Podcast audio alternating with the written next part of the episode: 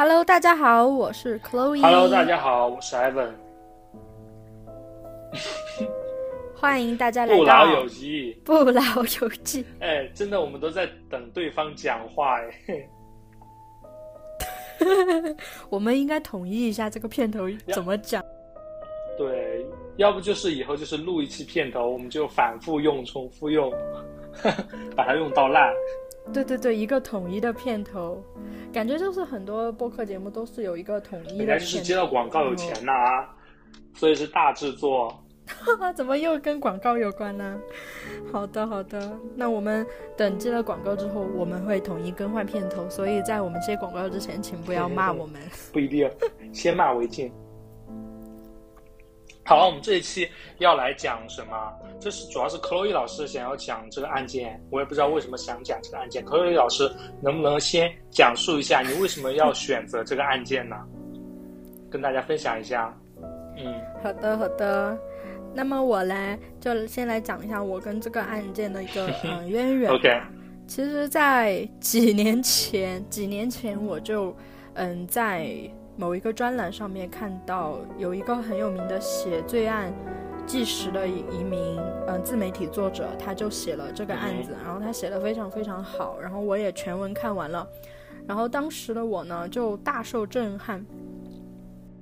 就想去看一点更多的资料嘛、嗯、不管是纪录片嗯，还是书籍，但是我发现这个东西呢，这个案件它在中文网站上的资料非常的少，基本上都是以这个作者他嗯写作的东西为蓝本，然后各种自媒体进行了二二次创作，然后很多细节都不一样。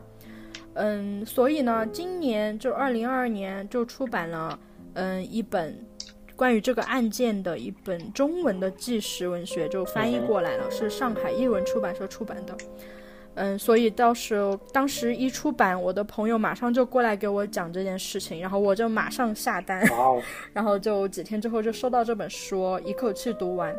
确实发现了很多之前的嗯自媒体创作人或写漏或没有写或写错的东西。可以，老师讲了这么多，我还是想问一问。就是今天这个案件是关于什么类型的案件呢？嗯，对，说了这么多还没有切入主题。嗯，今天呢这个案件就是轰动了全日本的一个北九州监禁杀人案。简而言之呢，就是一个变态，他控制了一家人，然后迫使他们互相残杀，然后最后还差点脱罪的一个很离奇的故事。听起来很像电影情节。对，他他也拍成了电影，好像好像在什么《无望之森呐喊》是一部嗯日本的电影，我觉得感兴趣的朋友可以去看一下。但是我觉得电影里面拍出的那种绝望和阴暗和压抑，可能不止他真实事件的百分之一，可能都不到。好，那就非常期待 Chloe 老师给我介绍一下这个案件。对，这是什么访谈节目吗？好的，谢谢谢谢艾文老师。那么嗯，首先啊呃，我们这一期节目讲的所有的细节资料都来自于《被抹去的一家》这一本书，它是今年由上海译文出版社出版的图书，作者呢是丰田正义，他是一名记者，一九六六年出生于东京，嗯、呃，毕业于早稻田大学。然后，嗯，他涉猎的题材非常的广泛，从犯罪到家庭问题都有所涉猎，然后还写了很多人物评传。那么这本书呢，就主要描述了这个案件它的一个发生发展的过程，还有它的庭审过程，以及后记中呢，它的作者与本案的当事人之一进行沟通这三个部分。所以呢，本期播客也将从这几个方面开始讲，然后讲完之后呢，我和艾文老师也会来讨论一下我们对这个事件的一些看法。对的。嗯，那么我们就从人物开始。嗯，因为本案它真的涉及的人物非常的多，然后人物关系也比较复杂，它涉及的时间也比较广，我觉得我就先挑几个比较重要的人物给大家介绍一下吧。嗯，我们就分几个方面来讲。嗯、第一个呢，就是本案的一些嗯犯罪者，然后是本案的一些受害者。那么犯罪者呢，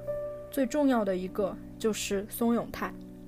呃，我我在我的文案里面也放了一张照片，我想听艾文老师描述一下这个人，你觉得他长得怎么样？松永泰呀、啊，我觉得就是，嗯，克洛伊老师这个图片不是很清晰，不是这个问题啦，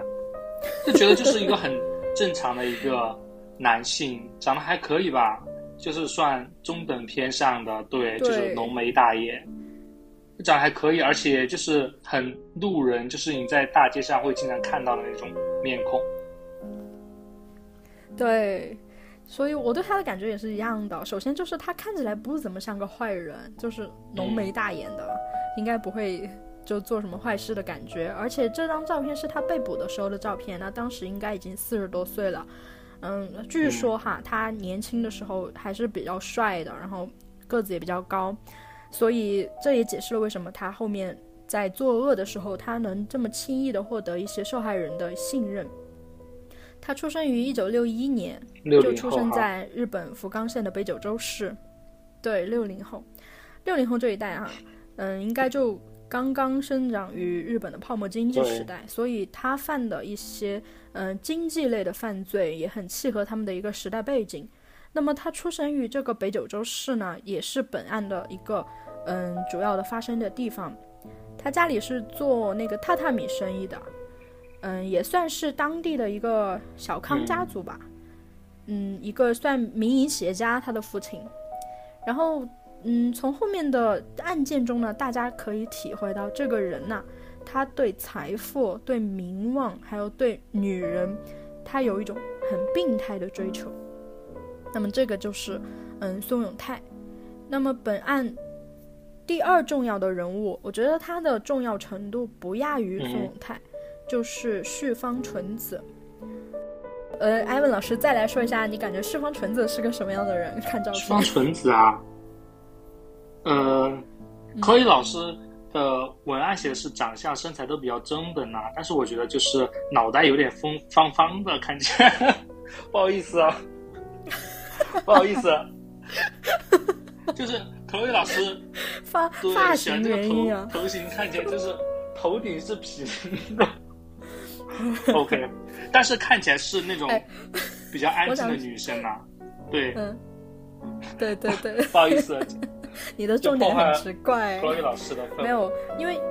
因为我我觉得我觉得这个照片应该是拍摄于他们的学生时代，看起来是校服的样子，就那个应该是八十年代左右，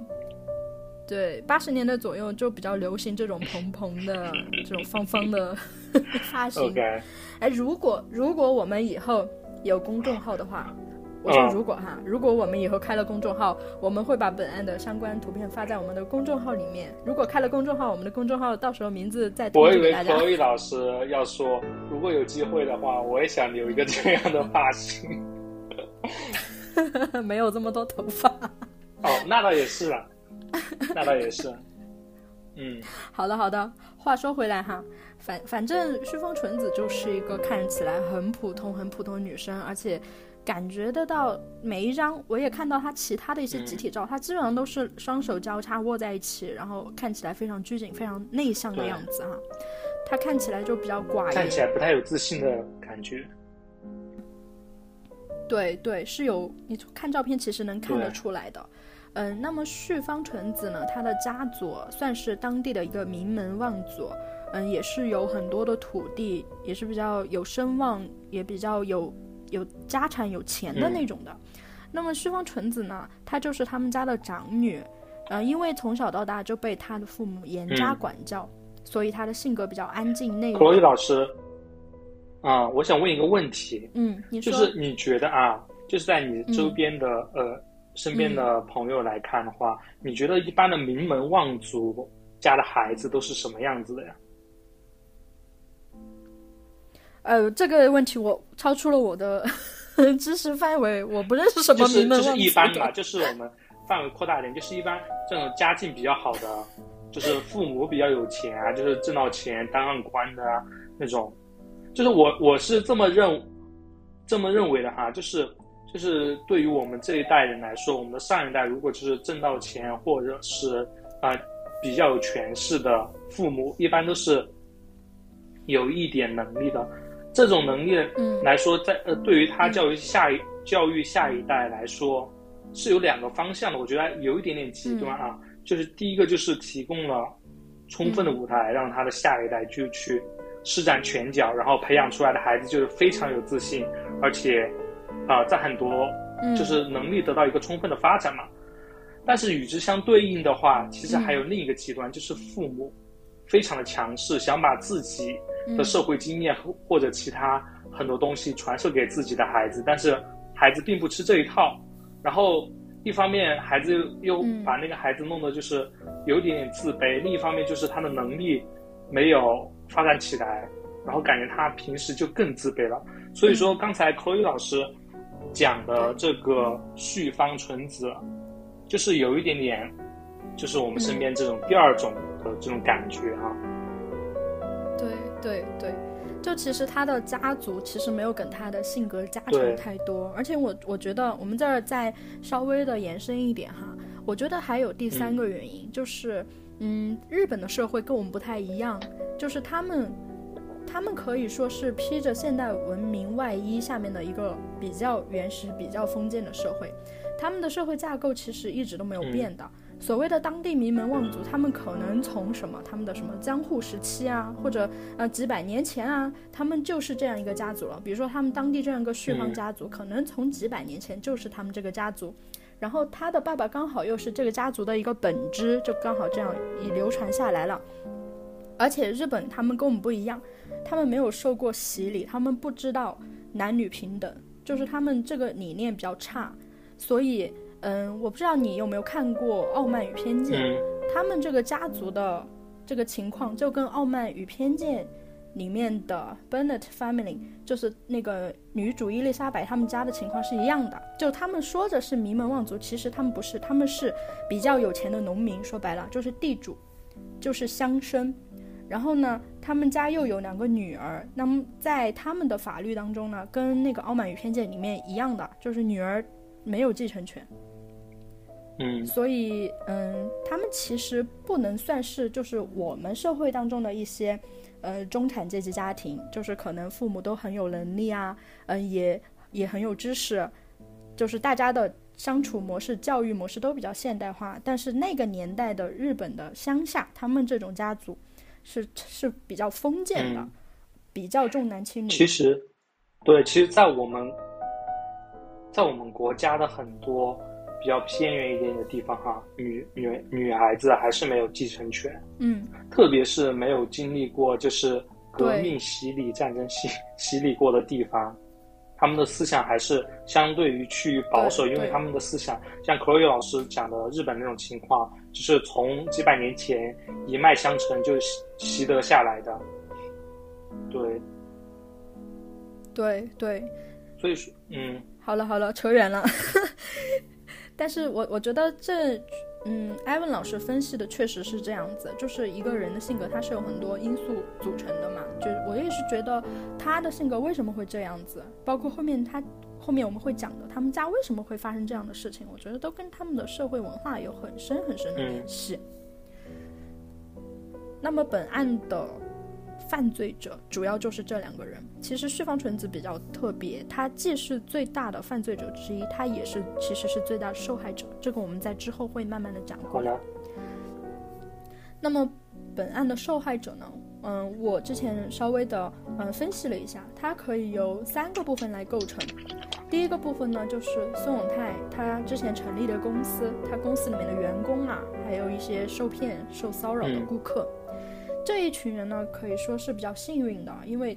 嗯，相对来说比较幸运哈，因为他们可能只是被骗了钱，或者遭受了一点虐待，他们没有遭受什么，嗯，生命威胁。嗯，第二部分呢，就是孙永泰他骗了女人，那么这一部分的人呢，就没有第一部分那么幸运了，因为他们当中有一部分精神紊乱啊，啊，有一部分还死亡了。但是其中不得不提的就是孙永泰他的前妻。他的前妻带着儿子勇敢地离开了他，然后最终得以开始新的生活，我觉得这是非常有勇气的、嗯、那么第三部分呢，就是服部妇女，这是我们嗯之后会提到的一对妇女，她们的经历是非常的悲惨的。首首先呢，就是父亲遭到了一些非人虐待，然后母在父亲死后呢，女儿与恶魔与孙永泰和旭房纯子同住了十余年，那么他呢也成为了揭发本案的一个关键的证据。其实，其实听到侯宇老师说到这里，就是感觉到有一点点这个案件是非常庞大的，因为侯宇老师介绍了受害者是分为三个部分，他不是分成几多少个人，他是把受害者分成了几个部分。对, 对，也是很夸张的，是真的，是的。哦，我说错了，应该是哎，应该是四个部分 ，sorry， 因为还有旭方纯子他们家里人。Okay, okay. 那么这个妇妇女呢，服部妇女，我们简要的介绍一下啊。嗯、爸爸叫清志，服部清志、嗯，他是一名单亲的爸爸，带着他的女儿公子一起生活。他是一个很普通的上班族，是做房地产中介的。嗯、他通过介绍房子跟宋永泰相识。那么这个时候呢，在他们相识的时候，他其实正带着孩子与另外一名有孩子的单亲妈妈同居，相处得很融洽，几乎都快要结成新的家庭了。嗯、就是因为在那个年代，其实房地产中介是很赚钱的，就在他们泡沫经济还没有破裂之前，就像现在的中国一样。这, 这, 这是可以说的吗？可以浅浅说一下。OK， 我我。我们不说中国啊，我们说日本。就是嗯，在当时他那个情况下，他如果没有跟孙永泰相遇的话，他应该是一个过得很不错的一个嗯中产阶级的一名男性。那么他的女儿呢，嗯，当时是嗯目睹了父亲的死亡，并且呢在孙永泰的控制下参与了父父亲尸体的处理，并且在孙永泰的掌控下生活了七年，最终逃脱。他成为了指控孙永泰与旭方纯子的一个关键的证人。那么这就有个细节哈，因为他跟、呃、孙永泰一起生活的时候是十岁，他最后跑出去的时候是十七岁。据这个公子他长大之后自述，他当时十岁的时候，他的身高是一米五四，就是班上最高的一名女生。然后在此七年之后，他就再也没有长高了。因为遭受了很多很多的虐待，好惨呀！所以也是一个很可怜，但是对也很坚强的一个女孩。我们后面会讲她是怎么把这个恶魔给揭发的。那么第四个部分呢，也是最让我觉得很震惊、很惊讶的一个部分，就是旭方纯子的家人。那么他们家人除纯子外呢，全部死亡，包括纯子的父父亲、母亲、妹妹、妹夫。还有妹妹妹夫的两个孩子，包括五岁的侄子和十岁的侄女。那么其中他的父母呢，就是誉和静美嘛。然后他们的父亲呢，因为我们我们刚才说了，他们家族是一个嗯当地有名望的乡绅家庭，他他爸就是这个家族的一个大家长嘛。嗯，他为人勤勉，做事也比较认真。然后还嗯想往正途上有所作为嘛，是当地农协官关联机构的副理事。okay. 然后好像在好像在案发当时，他正跟他的政治敌人处于比较激烈的竞争当中，好像要竞选一个什么东西，反正就很在意家族的名望。嗯、而且我刚刚说了，他们是本支，因为比如说旭方家族，他们很多很多代这样繁衍下来。下我举个例子啊，嗯、比如说，嗯，这一代他生了，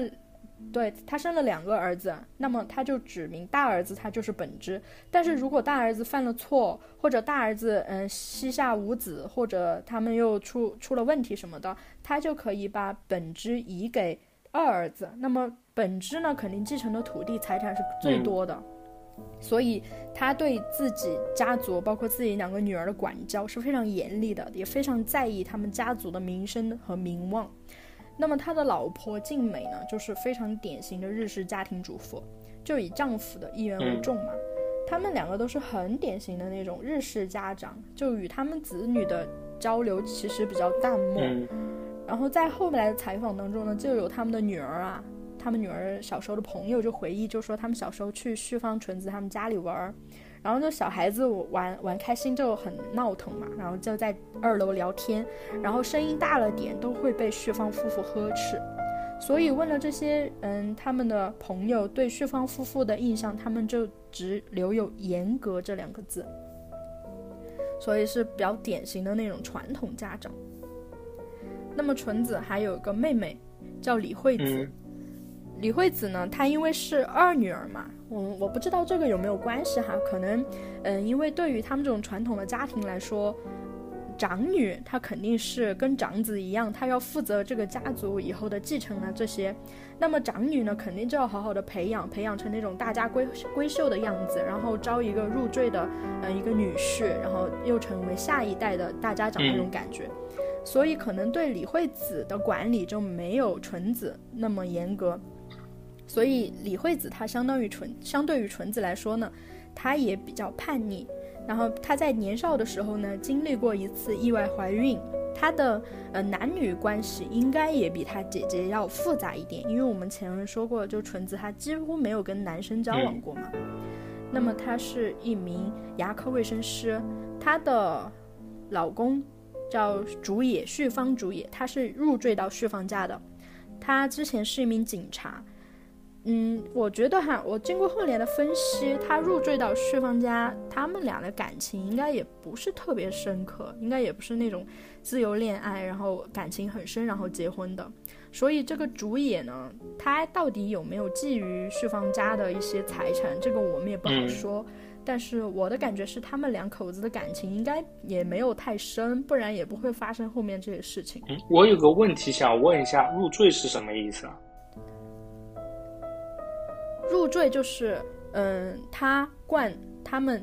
老婆家的姓。哦，日本现在还有这种习惯吗？对，我就跟你说，没有没有经历过革命的地方就是这样子的，很封建的。OK OK。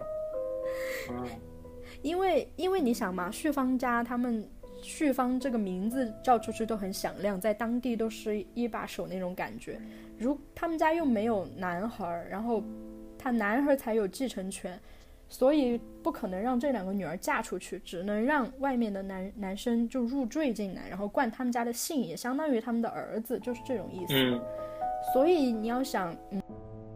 如果他是一个比较大男子主义的男性，他对这种事情他应该还是有所芥蒂的、嗯、对吧，而且他应该还是有所图的，我只能这样说。嗯，那么有一点呢，就是他对妻子结婚之前的这些嗯，婚孕史、哦、包括堕胎啊这些事情，他其实是不知情的，这是后面的一个故事的前提、嗯、他对他老婆的这些男女关系他不知情，也侧面说明了他们夫妻关系其实不是那么的亲密的，对，没有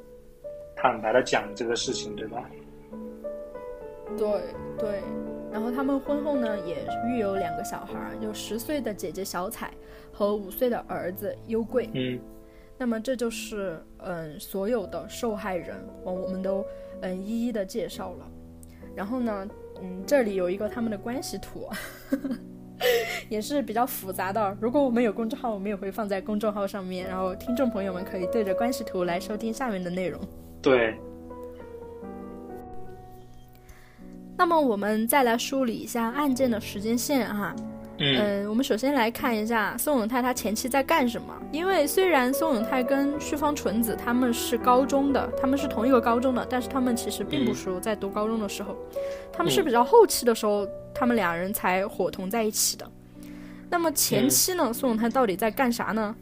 就是高中毕业之后哈、啊，他就从他父亲那儿就继承过了公司，然后他还结了婚。嗯，但是因为毕竟是一个嗯，他父亲也是一个老老实实踏踏实实的一个嗯企业家嘛，民营企业家嘛，就做一些 嗯, 嗯实业嘛，这个虽然你可以赚到一些钱，但是可肯定不能赚到很多钱来满足宋永泰他的一个对财富的膨胀的野心。嗯，所以呢我觉得这个人脑袋也比较活哈，如果他没有走上犯罪道路的话，说不定也是一个人才。他就利用了公司进行了一系列的商业诈骗，其中呢就包括有点类似于现在像传销一样的东西，他们不是卖榻榻米的吗？他就研发了一些床垫，然后说是有什么养生保健的功能，但是其实没有嘛，就有点像现在的传销。然后他又宣称自己有黑社会背景，然后他就对他的员工进行恐吓啊、暴力啊，然后让他们去骗自己的亲朋好友，推销高价的床垫，然后就通过这种方法呢，他都赚了一亿八千万日元。哇，好多啊！就还是对，还是很能赚的。那么同时呢，他也没有忘记自己对异性交往的渴求嘛，他就密切的与多名女性保持来往，也就包括本案的一些受害人嘛，还有主要的一个犯罪者旭方纯子，他最多的时候与十几名女性保持着亲密联系，真是真的是一个时间管理大师，他怎么有这么多精力？这么说的话，罗罗志哎罗志祥比他都还比较少，我都不记得了。嗯、我可不知道，反正都是时间管理大师。OK， 而且而且他当时与旭方纯子。嗯，重新联络的时候，我觉得他是那种广撒网的，他都是看到那种家庭条件比较好的，他都去勾搭了的，只是有的理了他，有的没理他而已。但是呢，不要忘了他结了婚。嗯，想到了，你说有一个遭遇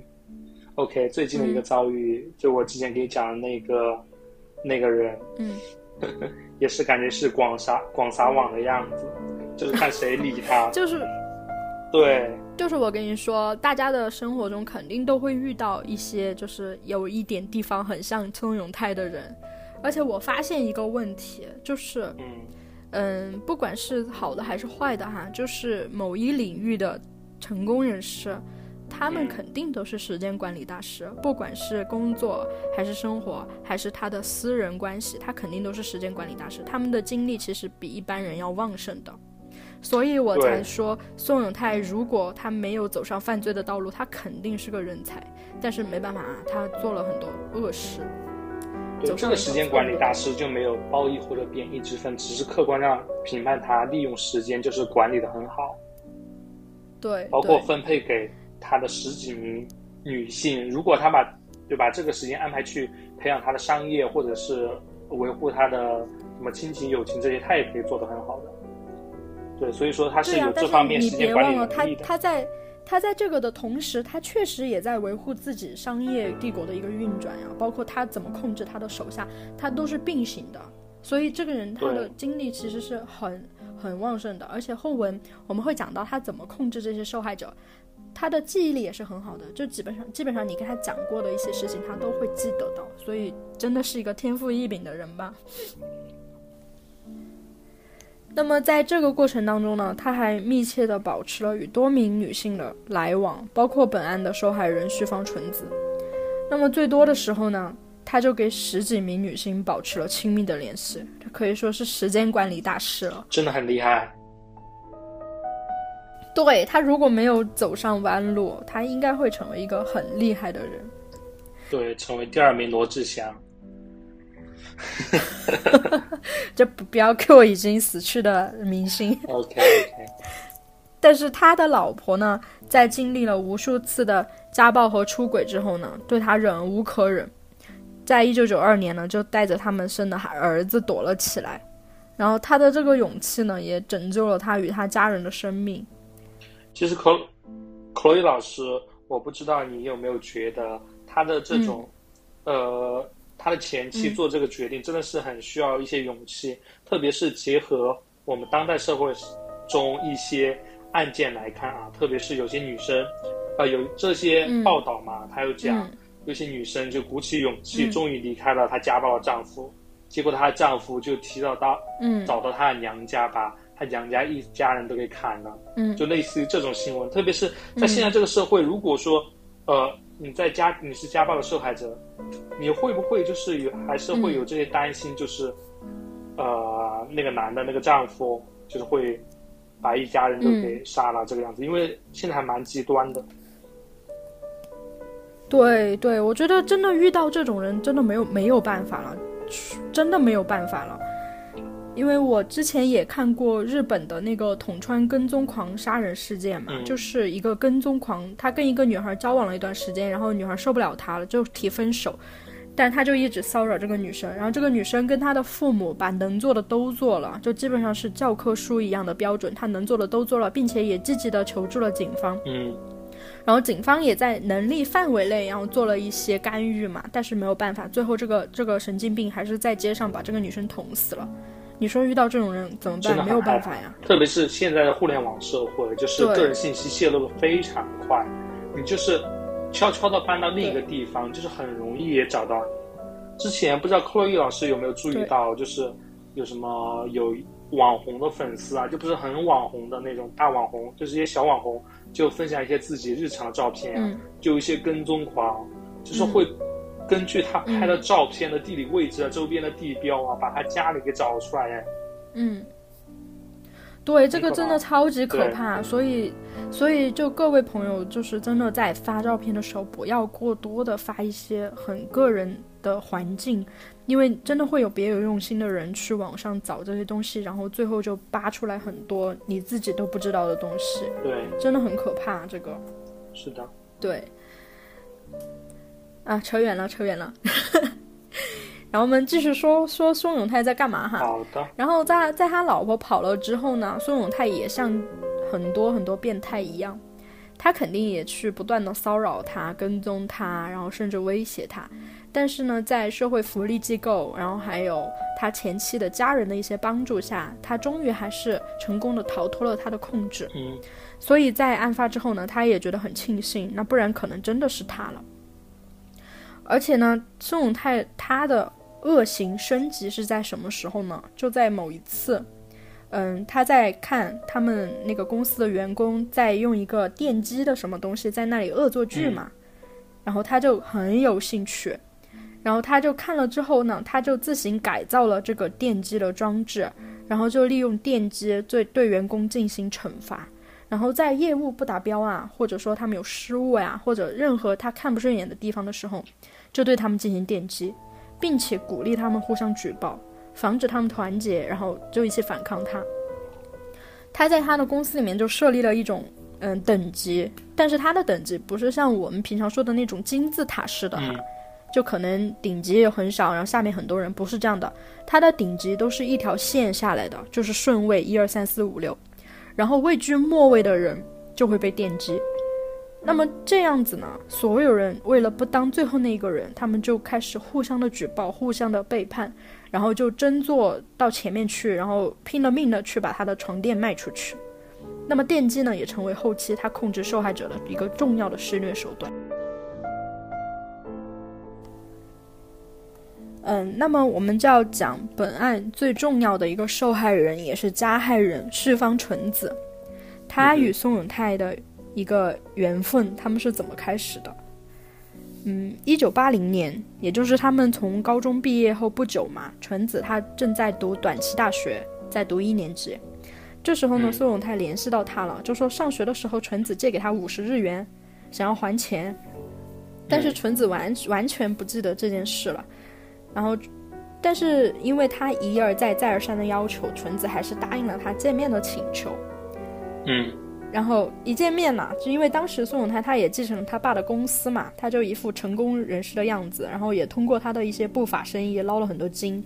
他就伪装成一种成功人士的样子，他就出现在了纯子的面前。然后又单纯又没有交过男朋友的纯子当然就信了呀、啊，然后就被他迷得七荤八素的。但是这一次见面之后呢，他们就有一年都没有再联系。或许是后面宋永泰又想起了这样一个人吧，因为他知道就旭方家里非常的殷实嘛，于是在一九八一年他又提出了见面。这个时候呢，纯子拒绝了，但是经过宋永泰的反复请求，纯子他还是答应了嘛，然后就出去跟他见了面。然后在送纯子回家的路上，他突然强吻了纯子，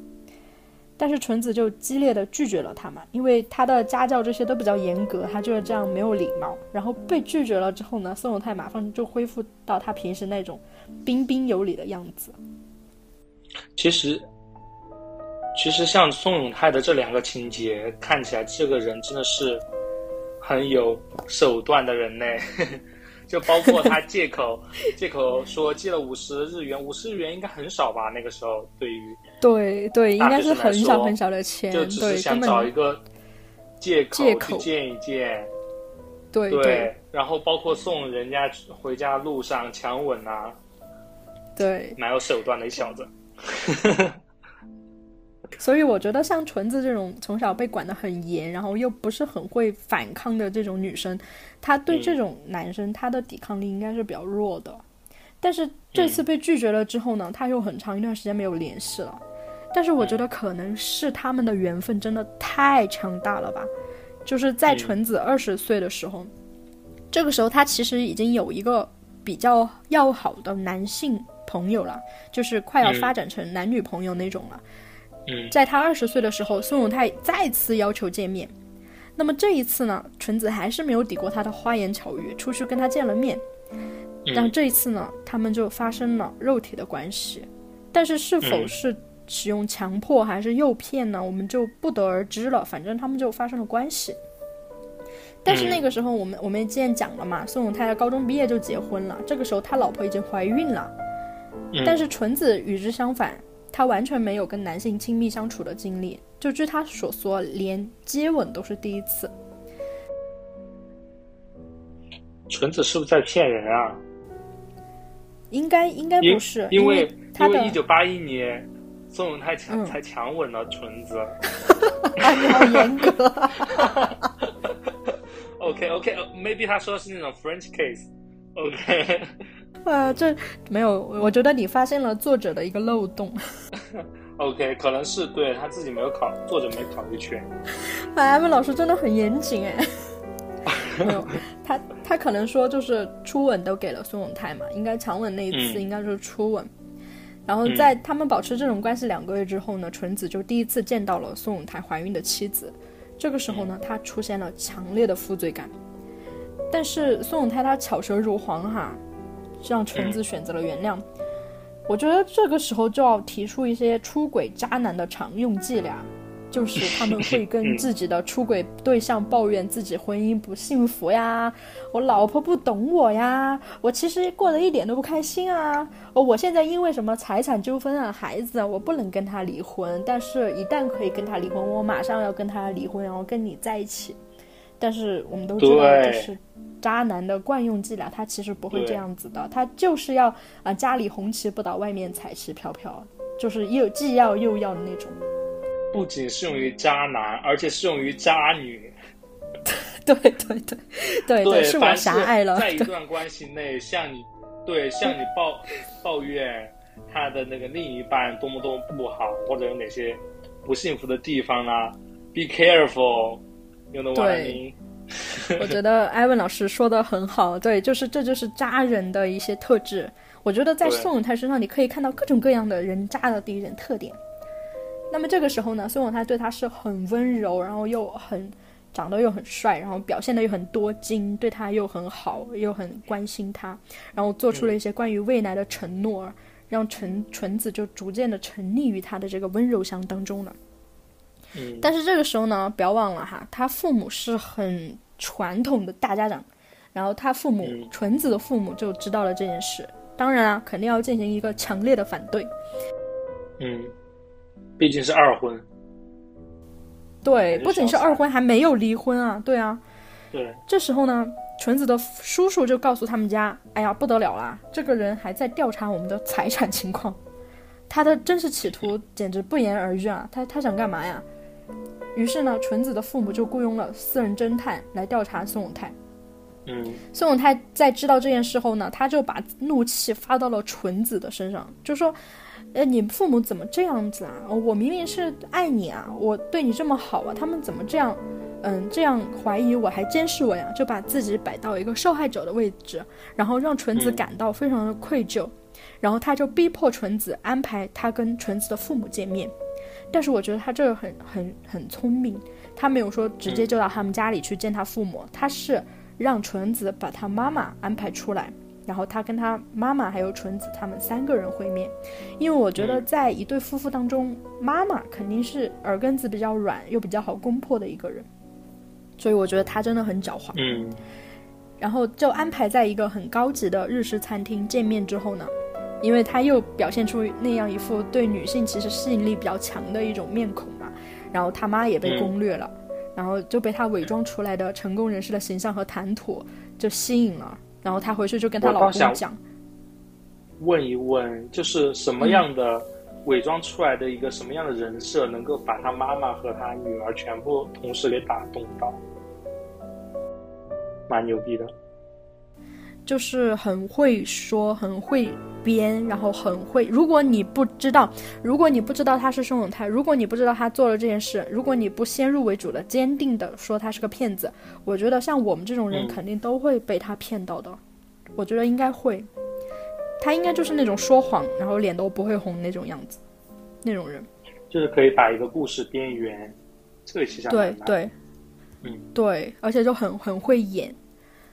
然后呢他就通过这种各种演各种巧言令色，他就得到了旭芳夫妇的认可、嗯、然后他们的态度呢、嗯、就变成了逼他们分手到催促他跟宋永泰催促宋永泰赶快离婚，赶快娶我们女儿，因为他们肯定也想宋永泰赶紧入赘进来，然后当他们家的那种下一代接班人那种感觉了。这个时候呢、嗯、他就他相当于得到了纯子父母的认可，然后在这一刻起他对旭芳纯子的态度就发生了一百八十度的逆转，他开始第一次对他使用暴力，第一次对纯子使用暴力了。据纯子回忆是在他开车的时候，他就用那种很厚的书就卷起来然后打他的头部、嗯、但是这个时候因为纯子要开车他又不敢停下来，所以只能接受他的虐待。很像雷哈拉是吧？你你说那个 Chris Brown 打雷安娜，对，打的时候也是在开车的时候吧？对对对对对，所以其实其实真的很恶劣。但是好的就是雷安娜走了出来，就成为了一代成功企业家。对。那么那么更恐怖的是，在纯子提到其他男性的名字的时候，宋永泰就会暴跳如雷，然后对纯子进行一个荡妇羞辱，然后就会问这是谁。然后纯子就会说这是谁谁谁，然后你跟他睡过没有，然后纯子肯定会说没有啊，因为本来就没有，但是他就会一直让他跪着，然后说你跟他睡过没有，然后一直要让纯纯子承认，哭着承认，然后求他原谅，这件事情才算完。然后他还要翻看纯子的日记，然后让纯子跪在地上，然后像审问犯人一样，只要出现了男性的名字他就要逼问他啊、所有所有的细节，逼纯子承认他与这个人发生了关系，然后最后一度的衍生到他在纯子的身上 纹, 纹上了他的名字，就在什么大腿根部呀这些很私密的位置纹上了宋永泰的名字。我不知道 Chloe 之前有没有听过那个故事 F M、嗯、就是跟里面有个故事就是很像、嗯、就是讲他的、嗯他的爸爸嘛，他的母亲就是一个小孩讲他父母的故事嘛，就讲他爸爸一直冷暴力和、嗯、呃家暴他的妈妈，然后因为他妈妈长得比较好看，然后家庭也是比较有钱的那种，他爸爸条件就是长得真的很一般，他爸爸就嗯结过婚后就时常怀疑他妈妈是不是就是瞒着他做一些其他事情，就说要不然他为什么这么好的条件会看上自己、嗯嗯、就是这故事听起来就是蛮荒谬的，就是跟一个人的自卑啊这种各种各样的性格真的会有关系。 对, 对其实其实不荒谬，其实这种事情有很多，但是它不一定都是用这种这种极端的形式呈现出来的，但是我觉得这种关系有很多，特别是在男女关系当中，特别是在男女关系当中。对对，那么在这种日复一日的虐待当中呢，纯子他也认为自己是有罪的，这就是最重要的一个环节，就是精神控制当中最重要的一个环节，就是这个受害者的自我训诫他完成了。那么除此之外呢，宋永泰还逼迫纯子给自己周围的亲朋好友打电话，然后辱骂他们、嗯、就 没, 没来由的就打电话骂人家，然后人家帮了他，他要逼他打电话骂回去，然后久而久之呢，纯子周围的那些朋友啊、啊亲戚啊、同学啊，都不跟他来往了。然后纯子他就逐渐的被孤立了。我觉得这也是他的计谋当中很重要的一课，嗯、就是要切断这个人他周围的家庭朋友对对他的支持。那么时间已经到了一九八五年，在长期的虐待下呢，纯子他已经无法支撑正常的生活，因为他毕业之后他就在幼儿园当老师嘛。在某一天工作的时候呢，他就因为贫血晕倒了，然后就被送往了医院。几天之后呢，他第一次尝试了自杀。我这儿不该说第一次，因为这是他唯一的一次。尝试自杀，但是因为家人及时发现呢，就把他救了回来。但是他的这一次自杀并没有让宋武泰开始反思自己，因为这一点让他非常的愤怒，因为他觉得纯子要自杀是想逃脱他的控制，但是这确实是想逃脱他的控制，因为精神控制到最后到最后的最后的时候，受害者他几乎已经失去了自杀这个能力了，就是他的生与死好像他都无法掌控了。所以我觉得这一次自杀是纯子最后一次尝试自己来掌控自己的生死，但是这次他失败了。然后宋永泰就趁机向父纯子的父母提出，就是把纯子交付给他。这个时候呢，纯子的父母他们也进入了一个很矛盾的境地。一方面呢，他们又觉得、呃、女儿这样子，他们也应该也很担心女儿，就害怕她出事嘛。另外一方面又觉得这种自杀的丑闻传出去不太好听，所以呢就本着这两个原则嘛，第一就是有人照顾女儿了，第二就把女儿接走，她就不会再闹这么多丑事出来了。所以他父母同意了，我真的觉得不知道不知道在想什么这个父母。然后他就同意纯子跟着宋永泰走了。然后这个时候呢，纯子彻底沦为了他的掌中之物。对，我觉得这部分的故事有点体现出来，他们有点把女性给物化掉，就包括呃，包括那个宋永泰，他把这个女性完全没有把她当成一个独立的人格嘛，包括是对她侮辱啊，还有呃什么自杀，呃对她的自杀感到非常气愤，是因为想要逃脱自己的控制，就是还有包括她的父母也没有把她，虽然很爱她，但是没有把她当成一个独立的人格来看。比如说想把纯子托付给他，而不是想让纯子独成成长为一个独立的人格，或者将纯子保护起来。其实保护起来这个也有一点点物化的感觉，但是怎么来说，我觉得他的父母和这个宋永泰都没有把纯、嗯、呃纯子这个女性当成一个独立的人格来看。这个也可能是当时时代的特性，也有可能就是现在历史文化的遗留。对对对，我觉得不仅是时代，也是也是他们的一个文化的特点吧。而且你看，这当中不不管是宋永泰还是他父母，都没有把纯子当成一个完整的人。而且为什么纯子会被这样的训诫所影响？他为什么会受到这样的折磨？他其实他自己内心也有这样一种想法，所以他才会成为这样一个受害者。我觉得这都是社会一起完成的一个东西，社会整体环境做到的东西。其实我还想讨论一下，就是包括现在中国社会上有一些的那个、嗯、呃，最近微博上很热搜啊，或者小红上有一些热搜啊，他就讲什么二十五岁了还不敢偷偷的点外卖，然后被父母发现了还要呵斥自己，然后什么被男朋友管了、嗯、不不让穿，男朋友不让我穿吊带什么什么，那些女生还偷着乐呢。我真的不知道这些人在偷着乐干嘛。你不觉得就是你们完全没有被当成一个独立的人格来看吗？什么事情都会都要被管着，我是有点 get 不到。我觉得这其实是一种自我矮化，就把自己矮化成一个没有行为能力的一个人。他我知道他的本意是想炫耀他被爱着被呵护着，但是问题是这种爱这种呵护它呈现出来的并不是一个成年人对成年人的一种健康的感情。他把自己矮化，无限矮化，无限幼化成另外一种，其实这种权力关系不对等当中的角色，我觉得这也是社会文化的一部分，就充分体现了我们的女性地位其实还不够还不够高。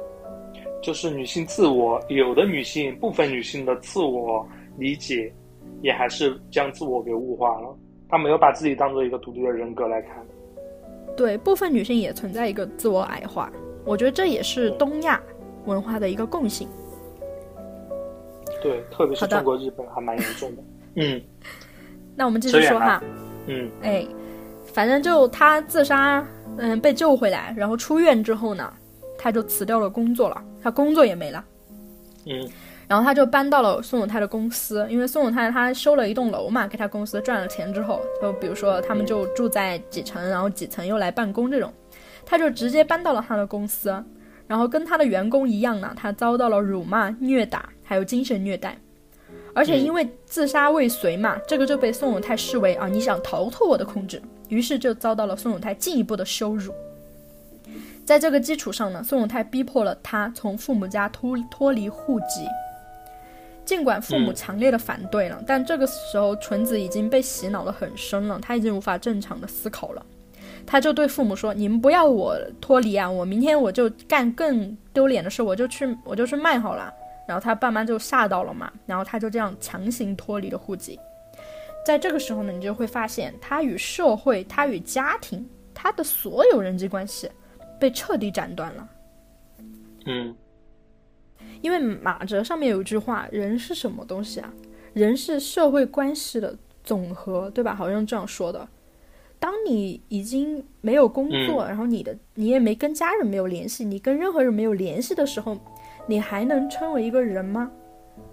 所以我觉得从这儿开始，纯子已经无法被视为一个完整的人了，他已经完全变成了宋永泰的傀儡和帮凶。从一九八五年开始，我觉得他们俩就基本上可以视视为一体了。然后他们就迫害了接下来的一群受害者、嗯、然后我们接着来说真正的故事才刚开始，是吧？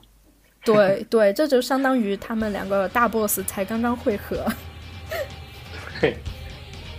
那么宋永泰和旭方纯子又是如何犯下这一起震惊日本大案的呢？欢迎锁定不老友记，我们下一期接着讲。君が瞳に灯す愛の光が時を超え滅び急ぐ世界の夢を確かに一つ